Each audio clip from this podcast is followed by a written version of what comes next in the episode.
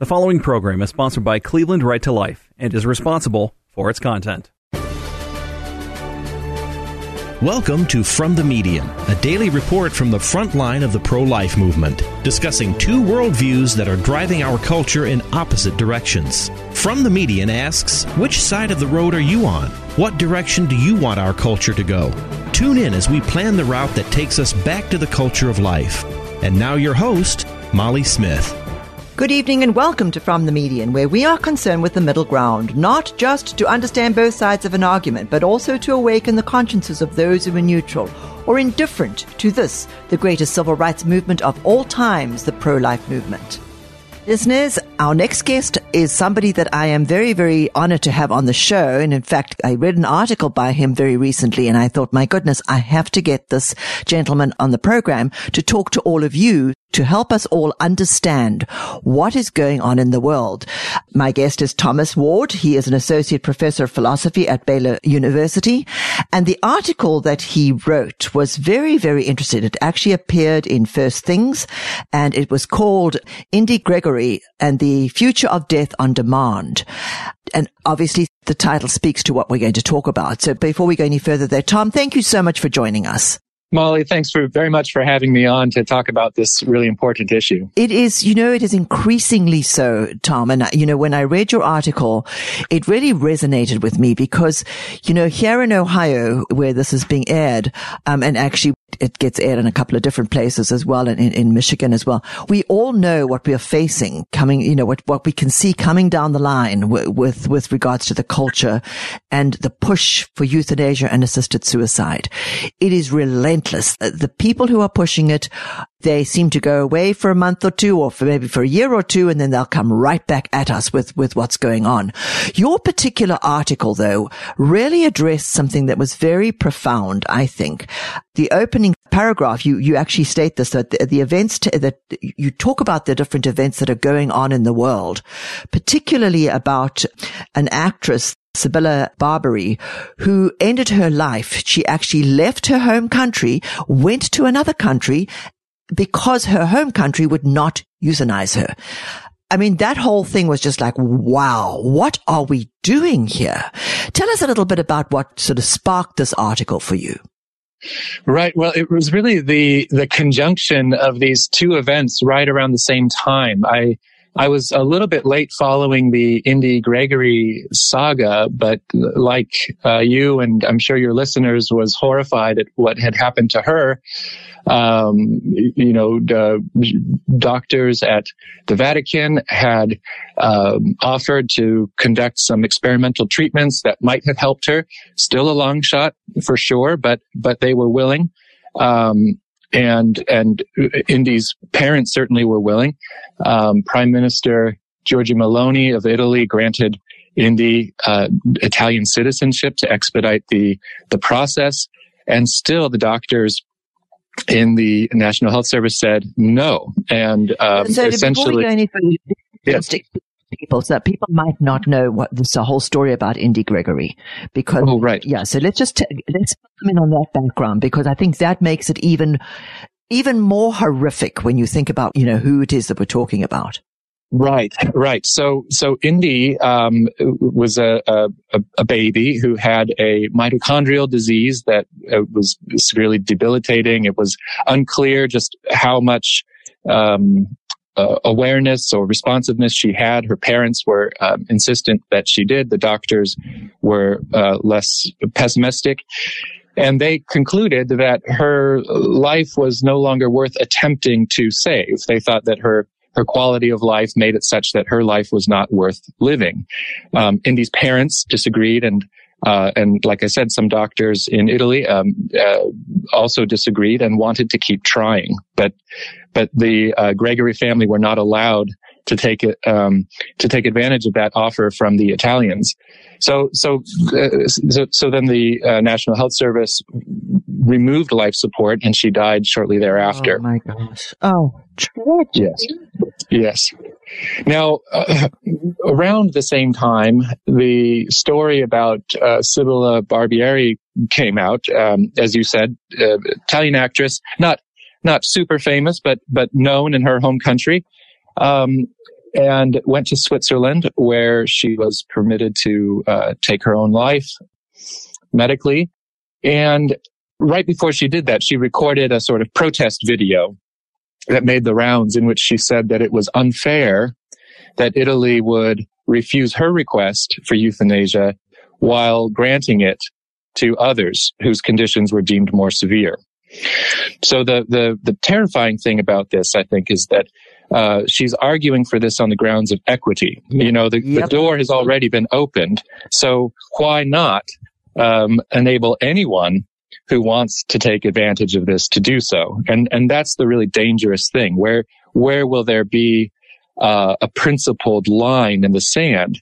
And I think once you've you crossed that threshold of allowing for euthanasia in the first place, you really have no grounds, mm-hmm. especially when arguments are being made on the grounds of equity, mm-hmm. which is, you know, as we all know, is, is the one seems to be the one unassailable argument for getting what you want these days. Absolutely. You know, you make a very, a very sort of frightening statement in your article. And by the way, folks, I will put this article up on our website. Um, so just go to the website from fromthemedian.org and I'll have the, the, um, the article up there with, together with, of course, with, um, Tom, Tom's, um, interview. Um, but you make a very, uh, very frightening statement, Tom. And this is sort of what I, I got through the first paragraph. Oh, that's horrible. And then I read this thing and I thought, you know, I've got to get you on to talk about this because you say today the Hippocratic orthodoxy to do no harm has become optional.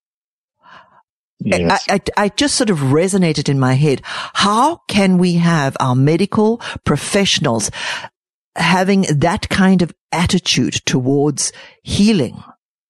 Unbelievable. It is terrifying. Yes, yes. And, and of course it's, um, done in the name of compassion. You know, no one enjoys suffering. Uh, we are all going to die. And so you can see a little bit how um, the medical profession can uh, in, inch toward yeah. allowing for euthanasia, but but still, um, you know, this absolute commitment to do no harm, which is part of the the ancient Greek founding of medicine. It really has become optional, and and doctors instead of uh, committing themselves primarily to healing, I think are committing themselves primarily to palliative care in a world of despair, where very few people. Uh, what, sorry, I should say more, where more and more people really don't have a sense that life is worth yeah, living, yeah. that life is meaningful. And so when it ceases to, ceases to be pleasant, there's no longer grounds for going on living. Yeah. And that's something that we need to resist with all we have about you, but I really do feel I see this happening together in a world that has rejected, for the most part, you know, the, the, the, the, idea that there is a higher being, that God is, God is there and that suffering is part of what we are, but there is always hope in our spirituality. But as our spirituality, uh, you know, and particularly I'm, I'm a very strong Christian, you know, when I see that spirituality starting to dip and I, I grew up in Africa, I, I saw that sort of thing happening there as well. So when there is, you know, when you've got no solid ground from that perspective to, to fall back on in times of suffering, this is pretty well where you go. This is where you go. And, and I, I find it to be, you know, an unbelievable thing that we're allowing this to happen in this beautiful Western civilization that I think is, is just an, it is one of the, the best, most beautiful civilization ever. But, you know, you see this happening. You, you talk about here, you, you, you quote, uh, Richard John Neuhaus, where he says, um, oh, sorry, sorry about that. That is my, let me switch off my, my mic here. Um, he says, where up, orthodoxy is optional. Orthodoxy will sooner or later be prescribed. What do you quote that? Give us some background on that. Right. Well, I can't remember the the original context in which uh, Father Neuhaus uh, made this statement. Sometimes, you know, those who are sort of in the uh, the sort of intellectual circles he traveled in will sometimes refer to this as Neuhaus's law. But the the idea is, uh, you know, take for example. Um, the issue of same-sex marriage is that was uh, was on its way through and, and transforming our culture as it has. You know, at first it was a topic about which people could have reasonable disagreement. And so if, if one supported traditional marriage, you might have strong disagreement from the other side, but you were allowed to sort of make your case in public. Um, and eventually, as the same-sex arguments uh, won the day, um, it became absolutely intolerable that anyone would have, would so much as even have the opinion um, in favor of traditional marriage, let alone speak about it in public. Mm-hmm. So, um, you know, you start off with the, say, call it the orthodoxy of traditional marriage, and then um, as that is rejected and things are opened up for debate, so to speak, eventually the originally orthodox position becomes um, not just heterodox, but absolutely anathema. Mm-hmm. And I think that uh, we're in danger of something similarly ha- similar happening on the question of euthanasia, and particularly, uh, and this is you know a sort of dark prophecy. I hope will, that will not come true, but it's hard for me right now to avoid a, a, a kind of teasing out of the logic of euthanasia that will eventually make it, if not mandatory, at least as strongly encouraged that people approaching the end of their lives will have to take, yeah. will have to be euthanized. Absolutely. And, I think there are a variety of reasons for this. There's the crisis of meaning, which we've talked about a little bit already. But then there's also the, um, the, the, the sheer expense of uh, of health services in general. And when we look to uh, declining populations across the Western world, uh, fewer workers to support the entitlements of the retired, the elderly. Um, you know, one begins to ask again in a sort of dark mode, but well, why not? Why wouldn't governments begin encouraging people to take their lives, say at, you know, well, I, I, don't even want to specify an age. It's too dark to even go there. But yeah, but I well, think you know what I mean. Yeah. Well, you've just you, you know you started off the whole. We've started the whole um, discussion today with the, with the little girl. I mean, this baby. So there is no yes. age really. You know, so it's going to be the either end, which is what I've always said as being so involved in the pro life movement, which is both ends. You know, from the beginning to the end. Yes. Um, that's exactly it because you you start off at those two weaker ends, and then everything in between starts to just collapse in. Right. Yeah. Right. And, and what we're seeing with the Canadian experiment with what they call MAID, medical assistance in dying, um, is that it's not it's not just the terminally ill, the extremely old and terminally ill. It's people with disabilities. Mm-hmm. It's people with mental health issues that are who are now being encouraged, or at least um, given as an option in a clinical context, you know, have you considered MAID? Yeah. And it really is, uh, yeah. it, it, really is horrifying. Really you know, I, I, I, have this, um, this expression in, in the article, the, the expensive innocence. Yeah.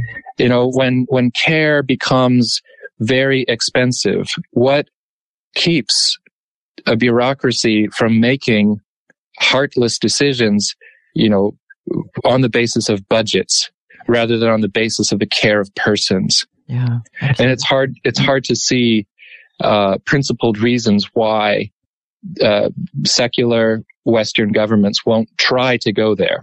Absolutely. And that's, that's why we need to, to keep sounding the alarm yeah. and do things, whether it's just at the ballot box or writing pieces or doing the sort of work that you're doing, Molly, to make sure that this doesn't happen. Yeah, exactly. You, you have a very, very interesting sentence and I've got uh, sort of underlined it and I put it in highlight because I, I want to keep this in my, in my arsenal of things. But you talk about the fact that notice that the old term medically, medical assisted suicide has been replaced by MAID, which is, as you um, mentioned, medical aid in dying, which um, sounds a little nicer at first until you realize it neither says nor implies anything whatsoever about a patient's own choice about death and healthcare.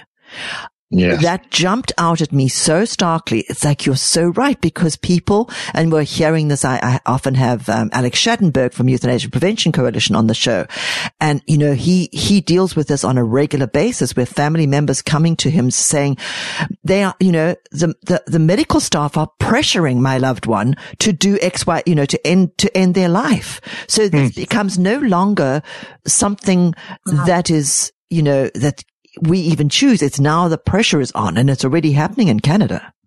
Mm. Absolutely. So it's it's interesting. Um, you, one of the other things that I really wanted to to talk with you about is um, what are what do you see? And and you do mention a couple of them in your article. And as you say, it's they're probably long shots, but they're things we have to do. What can you, what can we do about this, Tom?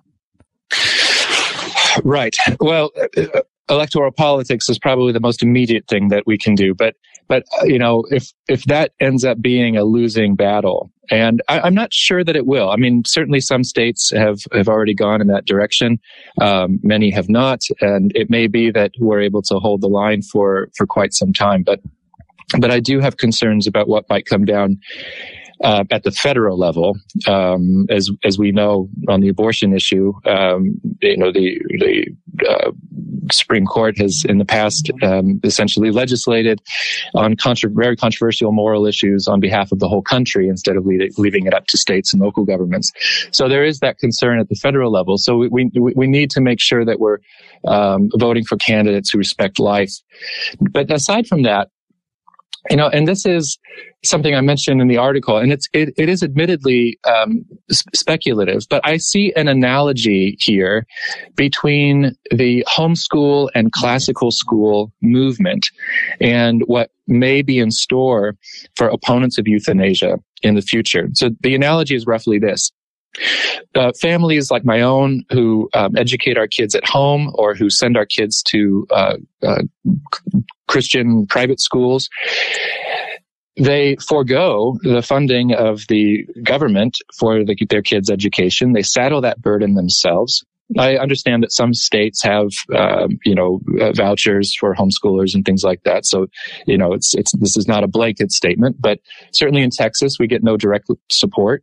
Um, if we chose to send our kids to public schools, we would have this enormous financial burden lifted off of us. Mm-hmm. But we choose to saddle that burden because the stakes are too high.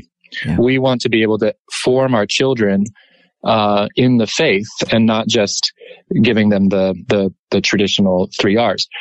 Okay. So then, um, we already have these communities who group together, shoulder this burden of time and resources to educate their kids.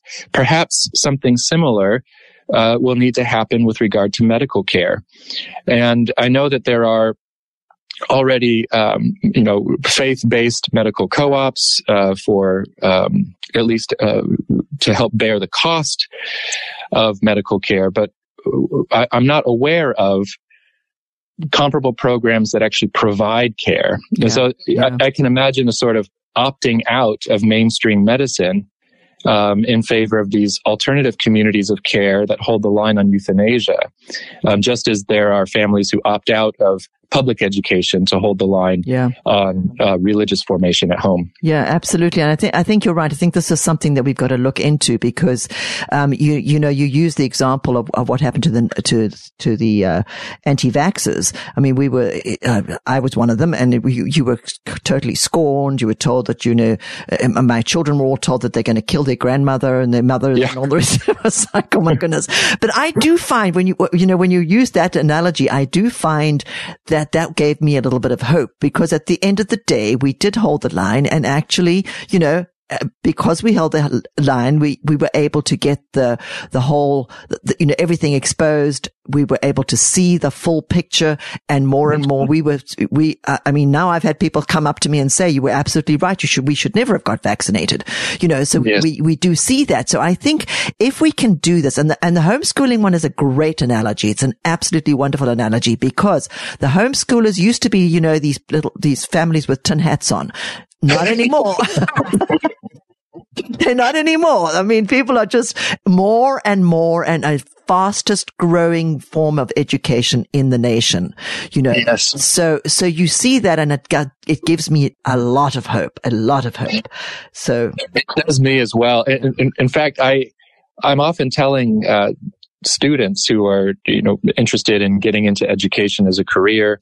You know unfortunately the these private classical schools don't pay very well yet but it is a it is a growing movement. And it's one of the movements that actually does give me most hope for the country because you have at this point millions millions of families across the country who are opting for homeschool or classical private schools or some combination thereof. Um, and this this uh, education of the younger generation could be transformative. Mm-hmm. Really, could be transformative on the whole culture. Um, and so it may be you know, you, you mentioned the the um, anti-vax movement and the way in which uh, it has been vindicated. Um, you know, so too, if if we're able to hold a strong line and set up these alternative communities of care, uh, we may well see vindication on this issue in our own day. We've lost other battles, certainly. Um, others are ongoing, but maybe there is hope for this one. You know, I, I, I do feel that there is, and I think the the the, the, this is something we just got to find the narrative that will really resonate with people.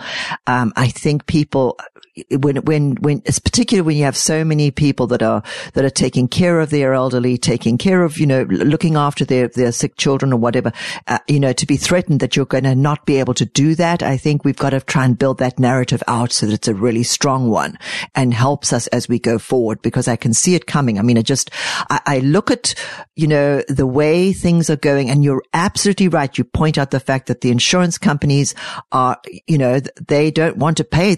They're going to see different ways of doing this. And particularly when it goes all into, into government care, um, we are going to be faced with, with some very, very tough things going forward. And I, we've got to be aware of what it is that we're doing. One last word of encouragement for people, um, Tom, that, you know, you, you, you've, obviously got a, you know, you, you've, you've, you've got an interest in this just like the, the mums and pops out there, what do you see each of us? Forget the government. What do we do? Yep. We recommit ourselves to the value of life. Ah, that, that light, what makes life worth living is not, uh, uh, being healthy. It's not having pleasant experiences. What makes life worth living is in, in some sense, life itself. And you mentioned God earlier um, to to have that trust in God's providence that suffering, the suffering that is inevitable for all of us, is not meaningless and does not make a life not worth living. Mm-hmm. There, there can be something redemptive about suffering, even suffering at the end of one's life.